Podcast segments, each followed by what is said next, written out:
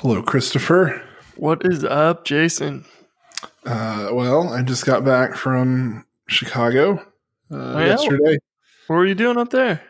Uh, so one of my friends graduated from Memphis Fire Academy, so he is now a Memphis firefighter, and he is in love with Chicago. And he's like, "Oh, let's go celebrate," which was just like a BS, a BS reason to go to Chicago. Of uh, course. basically. Hey, that's great. I'll be going up there for a little weekend trip, first uh, weekend in October. So Cool. just missed you. I love Chicago though. It's nice. Yeah, it was cool. We stayed at uh we stayed downtown. I had some points to burn. But sorry, my kid's crying. One night, oh, which was I think it was either Friday or Saturday night.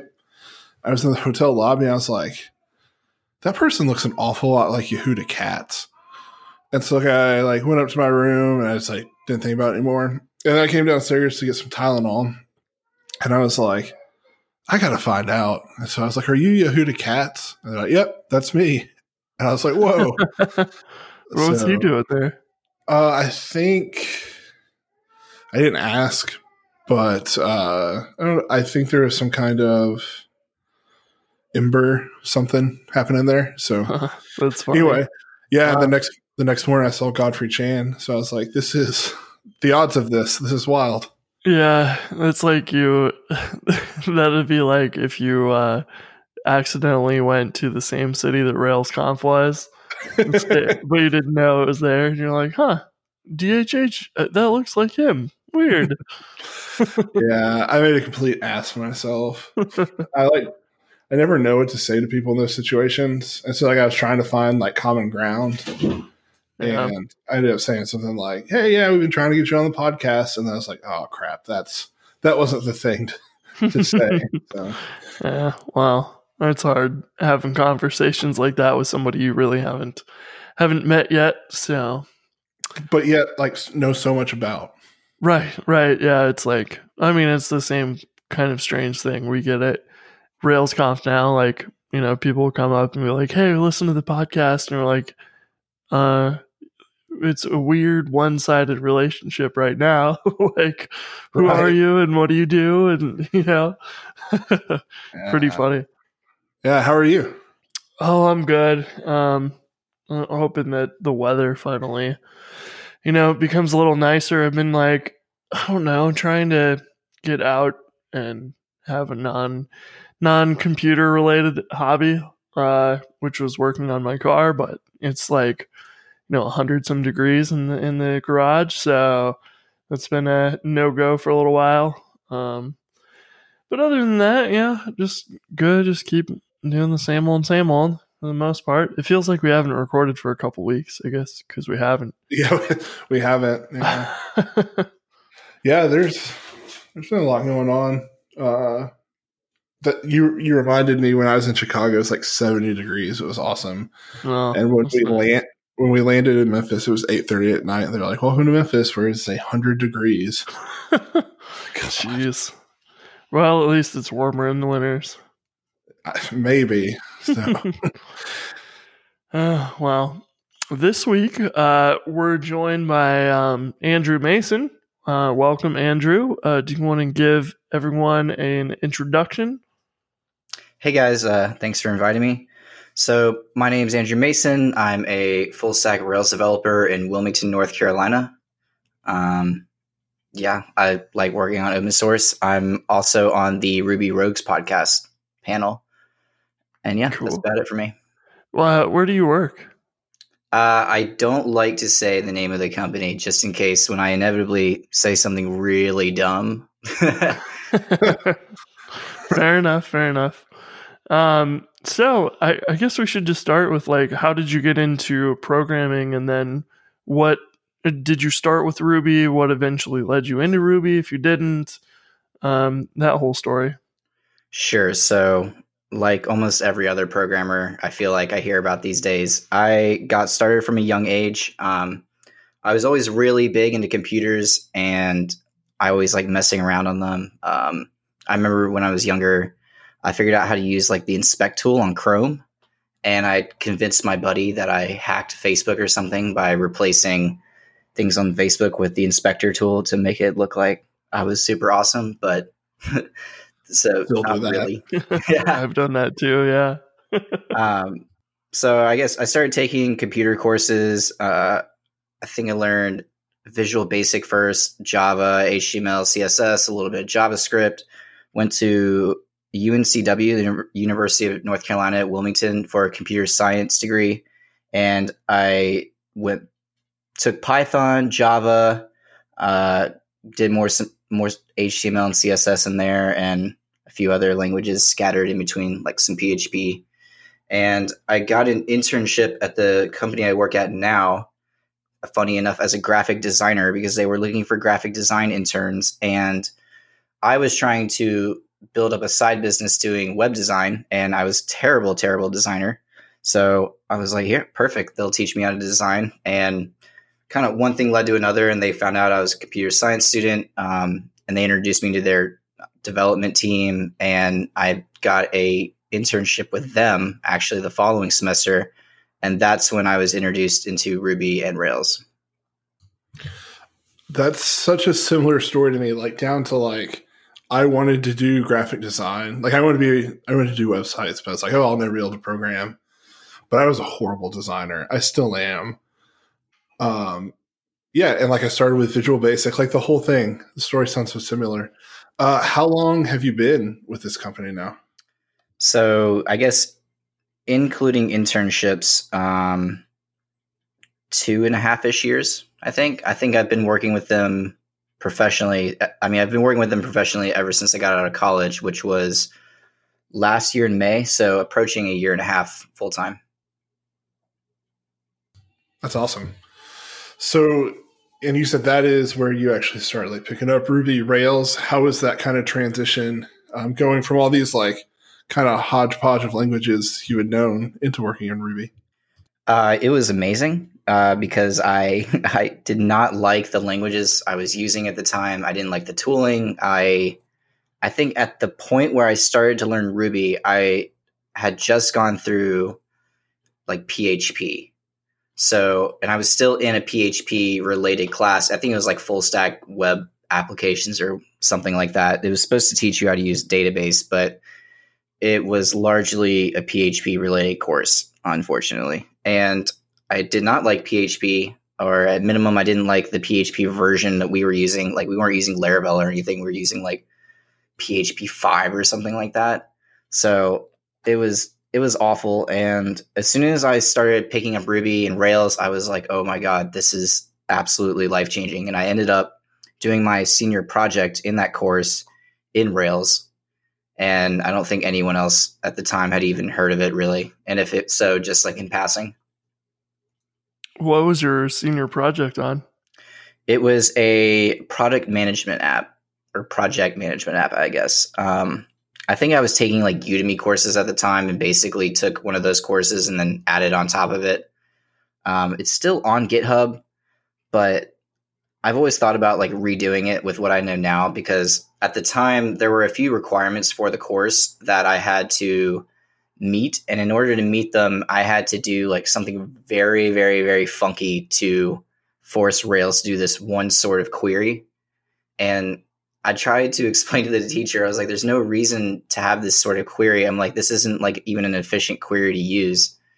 And she's like, no, you have to have it. So I think m- the teacher's like intention was that we all turn in our projects and then we give her a like show her where all the SQL functions are defined. And I was like, well, you see, there are there is none. Um, so I had to basically show her terminal output and I think I was on a, a, team of four, and I was the only one that ever touched the product. And yeah, the other guys just kind of they're like, "Oh yeah, we want to do this Rails thing," and then started doing it. And then I literally they wouldn't even respond to me after that. it sounds like most senior or most group projects in school, at least. Mm-hmm. Uh, yeah. yeah, my senior project was uh, well, I had gotten hired by a professor to like work on some um, Rails projects, and and then our senior project was like two semesters long, and we would go work for one of the different departments of the university. And so we had the admissions department, and we ended up building, of course, I did like 90% of the work on it. Um, we used Rails to build like a touring or a campus tour scheduling um, app, which was like really, really fun. And like, I had the same kind of thing where it was like, they want you to learn SQL and stuff, but with Active Record, you don't really have to know squat. Uh, you just kind of have to understand like how SQL works, and that's about it.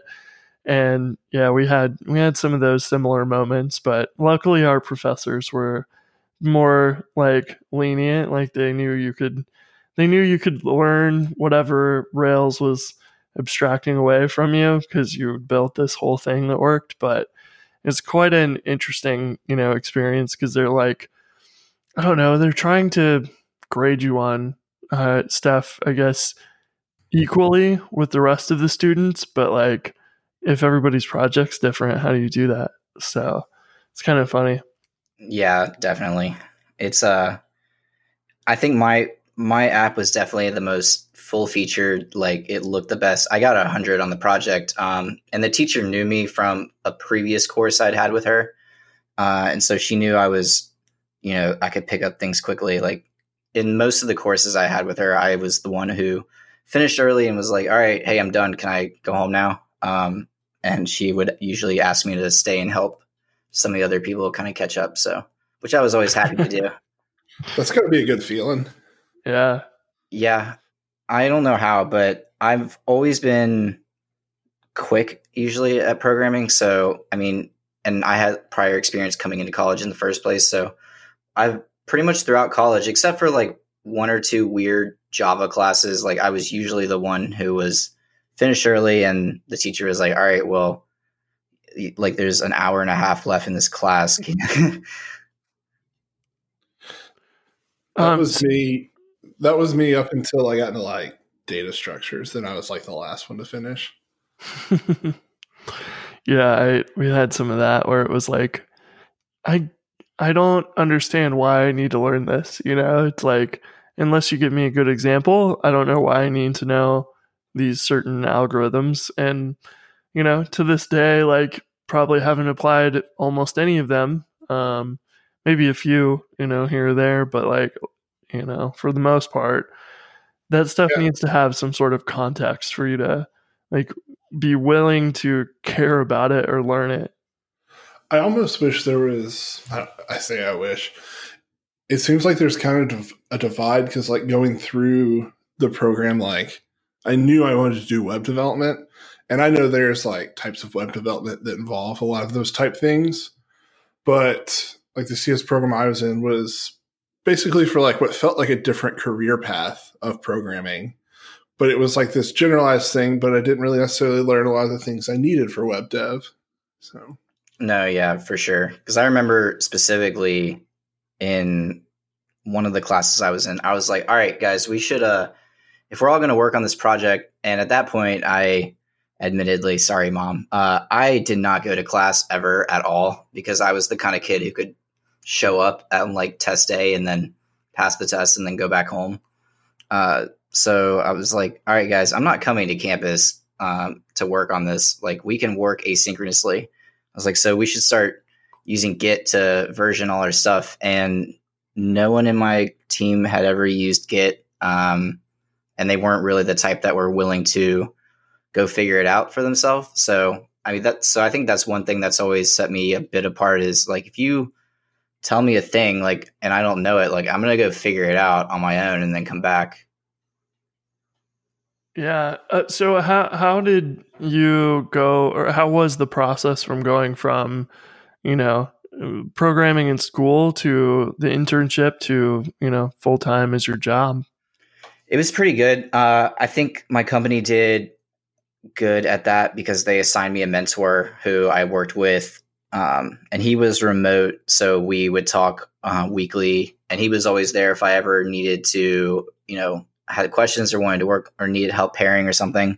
Um, and then I also worked in the office because I live in the same town as that business. So there, there were two pretty sharp guys in the office who would help me uh, all the time. So those guys ended up helping me a lot more with the like setting up your development environment and using editor and using and using git and you know zsh and all kinds of those kind of tool type things and my mentor was very good at helping me with the rails side of it and i think i took i took tons of online courses read tons of articles um, yeah so that's that's how i learned pretty much i would go take whatever they taught me and I would go home and like learn more about it, read blogs, and then I would build like dummy apps all day long.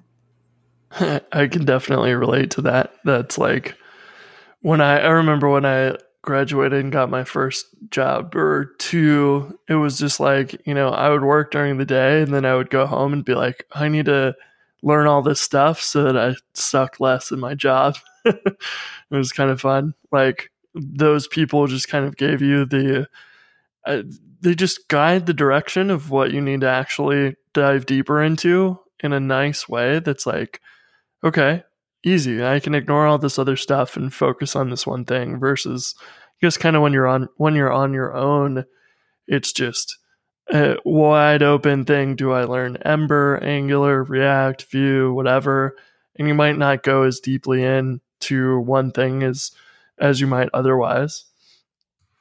I still come home. Well, I work from home. I still in the day and like need to learn something so I don't suck at my job.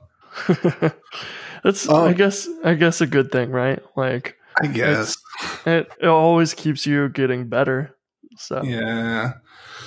So Andrew, you said uh, during your introduction that you like doing a lot of open source work. Did when did all that start? Was that around the same time or? how'd you get into all that? Yeah, definitely around the same time. I mean, once I realized it's like, oh, everything we do is like open source. Everything we're using to build these massive organizations and companies that are pulling in millions and billions of dollars are all built on open source. So I there is no Ruby community in my town. Um, I'm pretty sure me and the guys that I work with are the only developers here that write Ruby. Um, the tech scene isn't that big. So I desperately wanted to be in a community and, you know, meet new people and, you know, work on stuff because I always, I love working on projects. I love finding new problems. So open source is kind of the first place to go find that, I guess. So start working on things with other people. Um, really just kind of the motivation to give back or to at least make a mark in a community that's helped me so much, if that makes sense. Yeah, totally. What were some of kind of the earlier open source projects you worked on? I think here and there I would get like a commit, like mostly documentation related or like some small fix here or there. Um, it wasn't until recently that I really picked that up. Like I could find bugs here or there and I would do them, but they were very, it wasn't like in one project where I was focusing like efforts. It was spread across multiple projects like that I was used. I would pick it up and I would find like a small issue with it and I would, you know, submit a try to submit a PR. If not, I would open a detailed issue, try to create reproduction issue. Um, I've done issue triage on several repos. And recently I started working a lot with Nate Hopkins, who you guys had on um, last episode. And since then, like I've had a lot more um, contributions um, and I've, I guess along with that, I've always been trying to like make my own open source tool that other people would use. So like I have, I think almost 200 GitHub repos at this point, and some of them have like little things I've tried to build to get people to use or just build it for my own use. So did you um were you just interested in like stimulus reflex when you started working with him on that or you know, did you know him outside of that and decide to dive in with him? Yeah, so Nate is on the Ruby Rogues podcast panel with me. So I had known Nate, and if you have listened to the podcast, you can tell like Nate is a smart dude. Um, so I think one day he he brought he brought that project up, and I had already started getting into stimulus pretty hard. Um, and he showed me that project and I was like, oh, I was like, well, what are some like use cases that you could build with this with stimulus reflex and he was like you want to just hop on a call and i think for the next few hours we he like showed me through the code and he explained some things um, and then i guess a few days later he messaged me and he's like hey i'm going to work on creating like a to-do mvc app um, with this library he's like do you want to pair and i think that was on a Sunday. We spent like six hours pairing that day, and I think we've been pairing ever since, working through some stuff on that. And he's just in general been help mentoring me some, um, showing me some pretty cool things, and um, letting me help him with that project has been pretty cool. That's really fun. Like the kind of random, uh, you know, phone call leads into like a whole set of things that you guys get to work on together. You know, that's uh, I think pretty common to how people stumble into like finding a mentor that guides you. Um, have you ever had anybody else as a mentor in the past? Yes. So I mentioned having a mentor at they assigned to me when I first started working at the company. Uh, his name is John Epperson, and he gave a lightning talk at RailsConf this year. Um, and he left my company a few months ago. But like after my internship, my boss was like, "All right, you don't need to keep meeting with John every week," and I was like, "Well, can I?"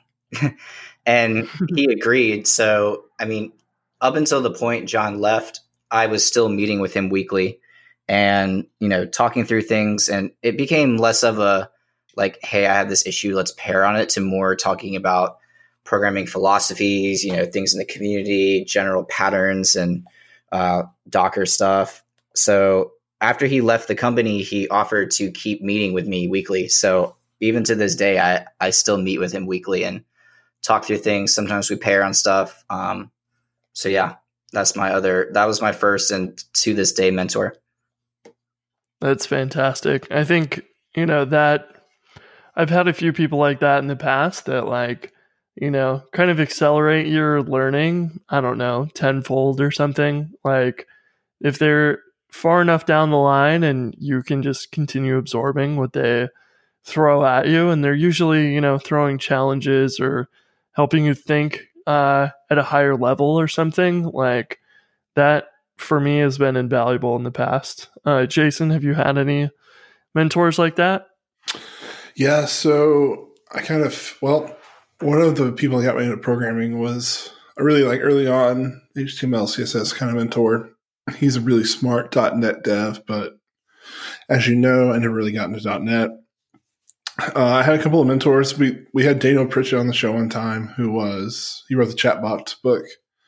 He was pretty influential in, I guess, my career mentorship, but really like technical mentorship was my first Ruby job. Uh, there is a guy named Will uh, who is the CTO of the last job I was at, and then also the lead dev Morella, they were just both like they influenced a lot of the knowledge I have today. Like there'll be things I do at like Podia and I like stop and think, and I'm like, wow, I just randomly learned that from them, like teach me things along the way. So that's awesome. Um Andrew, I know you mentioned recently you've been working on some GitHub actions. Um, how is all that? And maybe introduce GitHub Actions if you know someone hasn't heard of it before? Yeah, so GitHub Actions are, in my opinion, like if you guys have ever seen the Probot um, collection of tools that one of the guys at GitHub has been working on, um, which is kind of really fostered a community around it. It's just these little bots that you know do things like from opening an issue to you know seeing like you know bad language in a PR and locking it or kind of things like that. Um, to me, GitHub Actions is an attempt to combine that with like a CI CD system. So you could basically replace the CI you're using with GitHub Actions. Um, and you can also have create actions to do a lot of little little code things for you, like greeting a first time maintainer or someone who like commits to the repo for the first time, like you know, adding an issue or adding a comment to their PR, welcoming them. Um, I think you could do really anything with it. I am been interested in it for a while, and I finally got into the beta, and I have been, you know, messing with it ever since. Um, I have been doing, I've added a few actions for some of the stimulus reflex stuff that um, Nate and I are working on, um, which those are basically just CI. Like they just run, you know, um, I think prettier and standard RB on the project. Um, I've seen people, you know, go all the way from, you know, something small like that to creating like uh, when you deploy your branch or whatever in GitHub, it will, you know, create a Docker image of it, build it, push it out, run like deploy tasks. Um, I've seen a lot of really cool stuff done with it, uh, and I think it's going to be it's going to be really big. It's interesting to me that it was still in beta, I guess, before I got into it, and now that I'm in the beta, I can see why um, because they're doing a lot of changes, um, fixing bugs. And recently they made a pretty big change where before all actions were written in like HCL syntax, which I don't know if you're familiar with. I wasn't familiar with it until that point. Um, but now they've migrated that and they're all in YAML now. Uh, hmm. what what is HCL? I don't think I've. I'm not sure I'm familiar with it. I had never seen it until this point. Um, I'm not even really sure how to describe it. It was basically just like it was very readable, in my opinion. Like you basically, I I don't even know what to compare it to. It was a very, it wasn't so much of a language, in my opinion, as it was like a definition format. So saying like, okay, run this action. Um, here are the parameters, whatever. So I yeah, you'll have to look it up. I don't even know how I would explain it because I had by the time I got in the beta, they were in YAML. So the only time I've ever seen that syntax is in uh, projects that were using it and just haven't migrated yet. Gotcha. Yeah. Um, is the YAML fairly easy to define? It is. Um, I think it takes a bit of getting used to it first. I mean, if you write a lot of Ruby, like I would assume that, or at least Rails, then I would assume you're familiar, relatively familiar with YAML. So I think that's like a big help. The documentation is pretty good. Um, there are also ways to so like you can just create an action in pure YAML, um, but there's other ways to create actions. Um, like if you ever pull in a project or pull in an action, those are typically written in another language and then kind of ported over into the package. It's it's kind of hard to explain, but basically you can write your action in JavaScript, Ruby, Shell. Um, a lot of them are done in Docker. I think they're making a big push to like have people do them in JavaScript though. Um, and that basically you you write your action and then you have like a Docker file, and then you can include that in your um, your action for your project. So I have one that I created, or I kind of piggybacked off someone else and added some enhancements. Um, it's which is a Rubocop linter, and basically all it is is a Docker file, and then there's a um, a shell file that's like, hey, call this Ruby program that you have that I have in there, and it runs the Ruby program, um, interacts with the GitHub API, and then calls it a day. Hmm. That kind of piqued my interest too, because you mentioned like prettier so I'm total like I haven't even looked at GitHub Actions. Like your definition of it was like really kind of the first I've even listened to. Um, so like let's say I had a code base and I wanted to run prettier across it. Would my action do that as like a commit? Like how does that work? Will it actually like allow me to let it like fix like actually format the code and save that?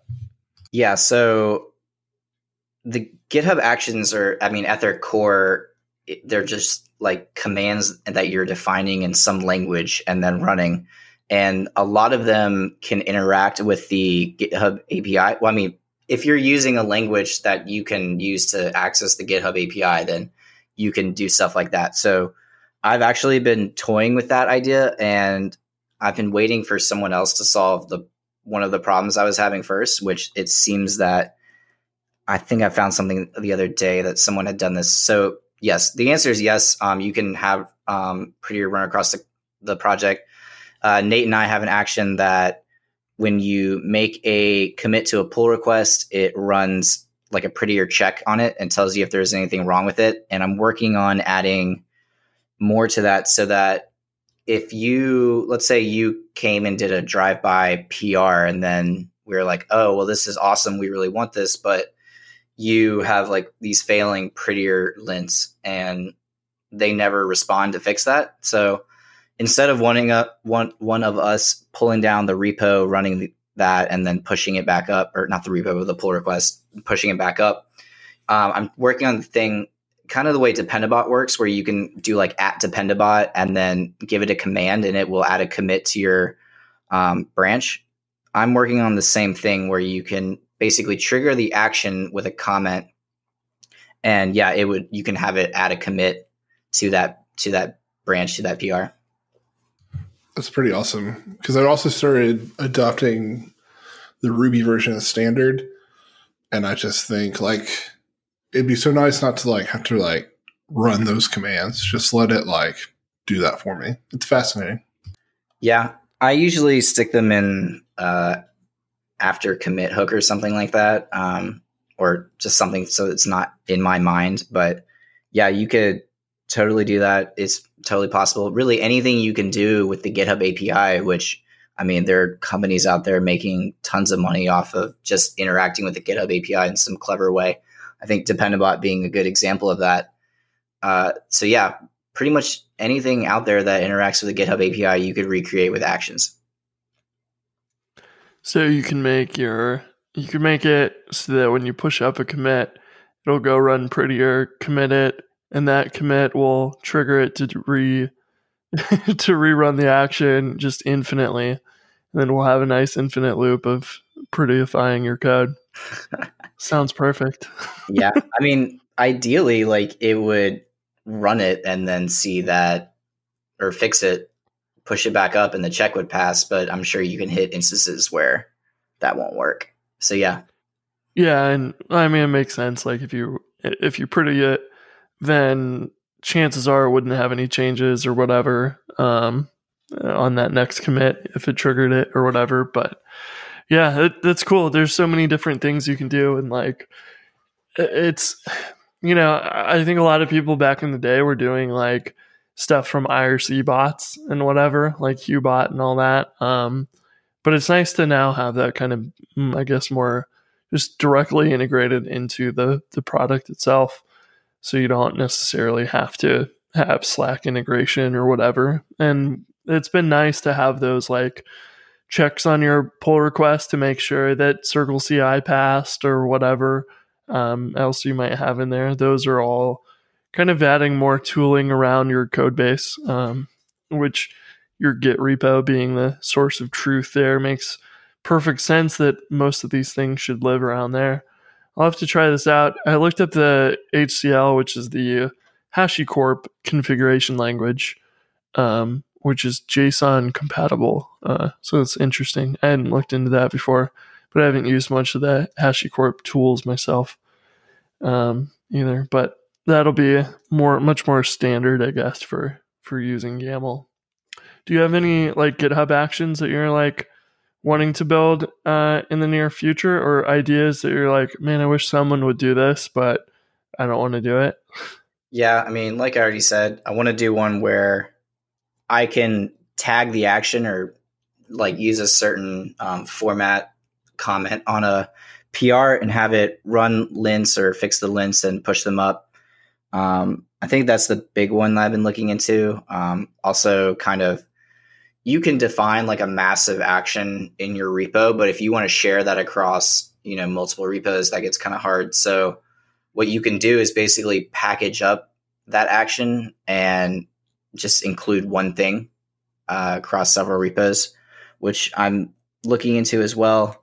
Uh, I think like doing releases of gems. I've I've been playing with this idea uh, with Stimulus Reflex a little bit, but I'm trying to get an automated like release task working first, where because Stimulus Reflex is a node package and a Ruby gem. So I've been working on a uh, just a plain Ruby file that will run the commands to uh, you know rake build, rake release the gem, and do the same with the node package, and also bump up the uh, version numbers like automatically in the files themselves. Uh, so I've been working on that. My dream is that you could have an action where uh, if you're doing like if you're ultimately doing continuous delivery or if you base it on some other type of event because all actions are based on it they're triggered by some sort of event in, on the repo um, so like let's say i have i'm ready to release a version of a gem i just create a new github tag and that tag creation triggers this action that will release the gem um, and the node package automatically you, you can also trigger it a few other ways, but that's my dream. I will say one other thing about actions is that it's definitely kind of the wild west in terms of how people are building them because you have everything from Docker to pure shell to JavaScript. Like I have worked on one that's in Ruby, um, like which interacts with shell and Docker as well. But there's just so many different ways to build them, and GitHub seems to be settling in on JavaScript and Docker, but a lot of people are doing them a lot of different ways. So, yeah, it'll be interesting to see how they try to corral that. Um, hopefully, they're doing this a little bit, but I'm hoping that they're going to release a lot more um, actions from them themselves. So, like, this is our official GitHub action for doing like this thing. Um, there's not a lot of them out there right now, so I'm hoping that is also a thing that becomes more prevalent. I really like that like release action. That sounds awesome because if you're I mean you wouldn't even necessarily have to be logged in as long as you're one of like the collabor- collaborators on the repo like you could trigger it without having to be at your terminal or whatever um, if you could do it you know by creating something on on github uh, did you say, I know you mentioned there's a few other options for like triggering events. Like so so is there can you do that from like comments in a PR or issues? Or do you have to kind of like push up something to to the Git repo like a tag? No, there are tons of things that can trigger an event or there are event triggers that can trigger an action to run. Uh, there it's all in their documentation of what it is, but basically almost any interaction with a with a repo you can think of, um, there's an event for. So they the action just watches for that event, and as soon as it happens, it executes the action. Nice. That's like pretty much exactly what you would want because it's you know so so many different ways like webhooks or whatever that you can interact that aren't necessarily just through Git.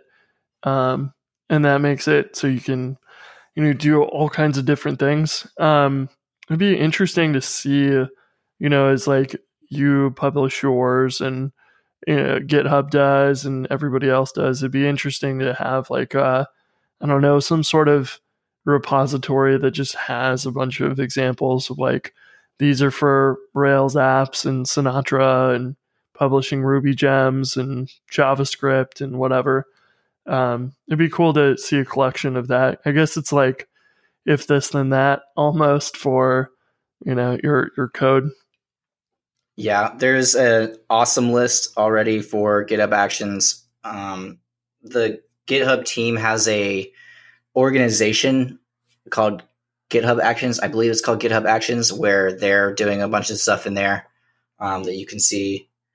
Uh, but yeah, no, it would be cool to have like an official GitHub list where they're like for like most of the major use cases. I mean, because they already have some like simple ones that if you have the action, if you're in the actions beta, you can go to the actions tab and it'll list like some, you know, very, very basic actions that they have created that you can run out of the box. But it would be nice to see like a lot more of them. Um, and yeah, having like an official GitHub list of like, hey, you want to run tests on your Rails app? Here's how to do that, and things like that. That's cool. Huh. I'll have to check that out sometime soon. And and uh wasn't there? I don't remember if this is out yet either, but GitHub was doing like a package repository thing. So you like, couldn't you publish a gem or you know like a node module to GitHub instead of npm or Ruby gems or something? Yep. Or am Yeah, I That's imagining that? Yeah, that's the thing. Cool. That'll be, you know, I guess another thing you can tie into, which will be pretty neat. Um, last uh last topic I wanted to just touch on and we talked about it a bit briefly was um you mentioned trying to find, you know, a community when you don't have other meetups and developers around you in, in your location like uh, do you want to dive more into that and kind of how you think about finding other developers in in you know obviously not locally but in your community online and connecting with them and all of that Yeah, for sure. Um, I think the first thing was Twitter, honestly. Like, I know a lot of Twitter can be a cesspool, but I generally find the Ruby community on Twitter to be quite pleasant. Uh, so I started following tons and tons of Rubyists, everything I could find, uh, and just started engaging more with people on Twitter like that. I joined a few Slack groups. Um, and I think at that point, I was really big into listening to podcasts at that point, and I saw this was very early in my career. I think Jason Swett was doing his Ruby testing podcast, and he said he was looking for more people to get on, and I just you know went for it. And I was like, "Hey, man, I was like, I'm a junior. I don't know a lot about testing. I can bring you." you know tons and tons of questions um, from like a junior perspective because at that point my general experience was a lot of the kind of podcasts out there on technology were not aimed they were they were like very professional people who had been doing it for a long time um, been programming for a long time in whatever their language was. And it just wasn't a lot of it was over my head as a junior. I'm like i don't know what these things are and like obviously i would go look them up but they just weren't very they were like you know two two rubyists for example who've both been programming for 10 to 20 years you know talking about some super high level subject i guess. So i messaged jason and i was like i'd love to be on. I have a bunch of questions i can ask. Um, and i was like that would probably help any of your listeners who are less experienced or you know more junior. So he graciously let me on to his show and we talked um, and i guess a few a little bit later i was talking to him on twitter about something. And i mentioned that i was like dude it would be my like all-time dream to join the ruby rogues podcast. He was like dude just message them on he's like just ask chuck. So I tweeted out to Chuck, I guess, because I couldn't find his email at the time. Uh, that was before I figured out you can like sift through people's Git commits. But I tweeted out to Chuck. I was like, hey, you know, the guys you have on the podcast right now are all super senior. They're all super smart. I was like, I can, I would love to come on, be a panelist, and provide that more junior aspect. You know, stopping the like Dave and Nate when they're on a roll about some subject and they're starting to use terms that you know either i don't know or i think someone else in my position may not know. So like kind of stopping them and getting them to define stuff like that. And i don't know that's kind of where it really started snowballing because chuck let me on. He said i was the first person who had ever successfully reached out to him on twitter about that and he had actually let them on. He let me on as like a like kind of like a first test on one of the episodes and he was like yeah you ask really good questions if you want to keep coming back you know we'd love to have you. And so i've been doing that ever since. And through that i have met tons and tons of people in the community um, and you know tons of smart people. I've paired more with dave and nate and been exposed to some of their stuff and their ideologies. And every time we have a guest on the show, I always add them on Twitter and, you know, just keep building that following of, you know Rubyists who know me at this point, and you know when they're having a problem or they're tweeting about something I'm interested, making sure to you know engage with that, and also try to add things on my Twitter that are inviting people to engage with me as well. Um, so I've had a lot of success with that. Joining Slack communities is great. Um, Chris's Go Rails community is pretty awesome as well. I'm in that. I'm in a few others as well. Um, so yeah, I really think, and going to conferences as well. I have been to RailsConf twice at this point.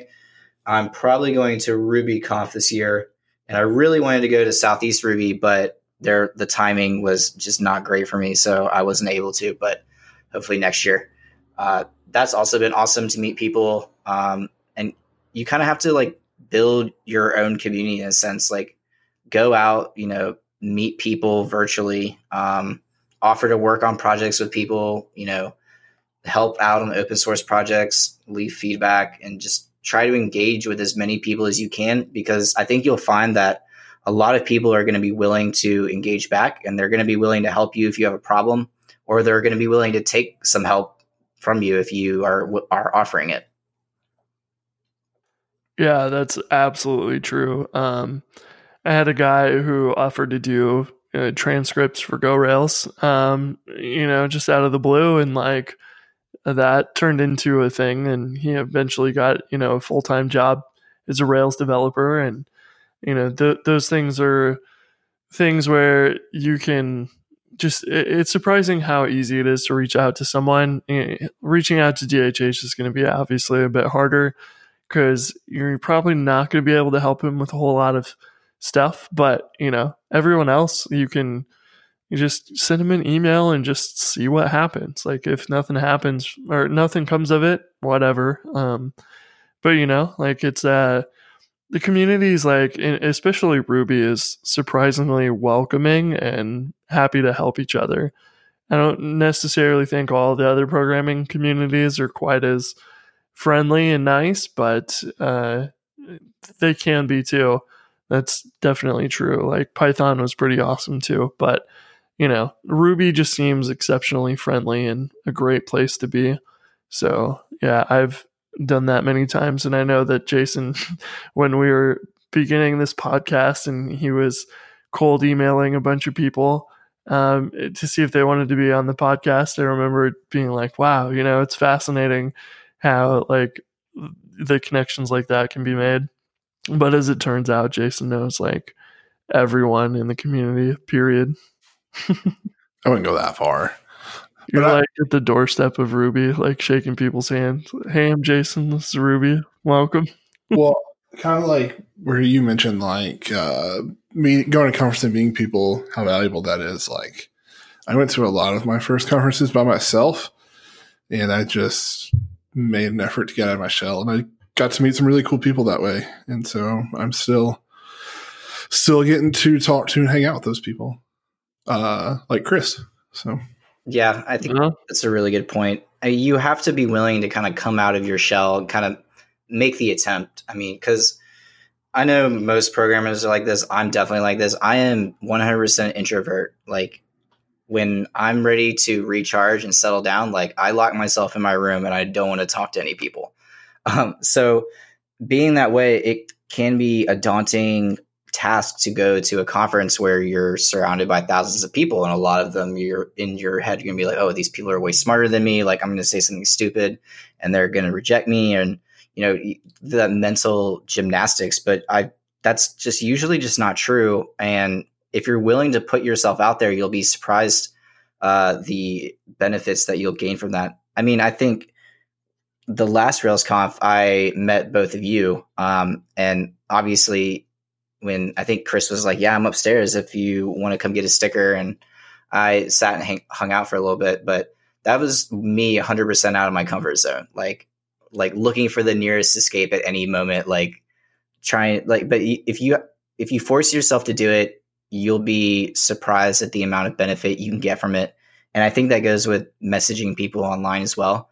Just be willing to be rejected, be okay with being rejected or not getting a response back but know that the amount of times the amount of benefit you're going to get from the ones who aren't going to reject you is just going to be so much bring so much more value that it's it's totally worth it. I recommend everyone just trying to you know realize what makes you uncomfortable about potentially messaging someone like me or someone like y'all on Twitter about hey, I have this problem. I don't know this problem is. Like what's stopping you from reaching out to someone in the community for help or telling someone in the community that you appreciate their work or offering or wanting to help them or you know just talking about general technology i guess? Like what's stopping you from doing that? And figure out what that is and see if you can potentially overcome that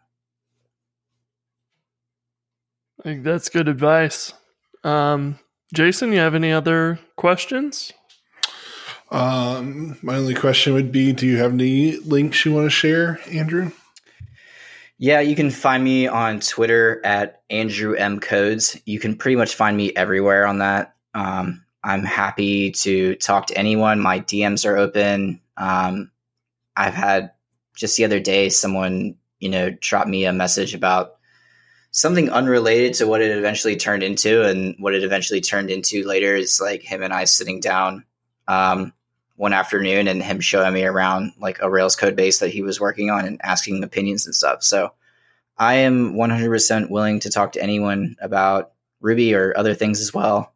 Um, so if you are looking to get your foot in the door with, you know, meeting new people, definitely shoot me a message, um, tweet to me publicly, find me on GitHub.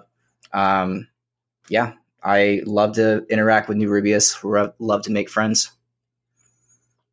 Very good. Very cool. Well, thanks for joining us. It's fun to chat and kind of get to know you a little more. Yeah, thanks for being on. Yeah, I appreciate you guys uh, inviting me.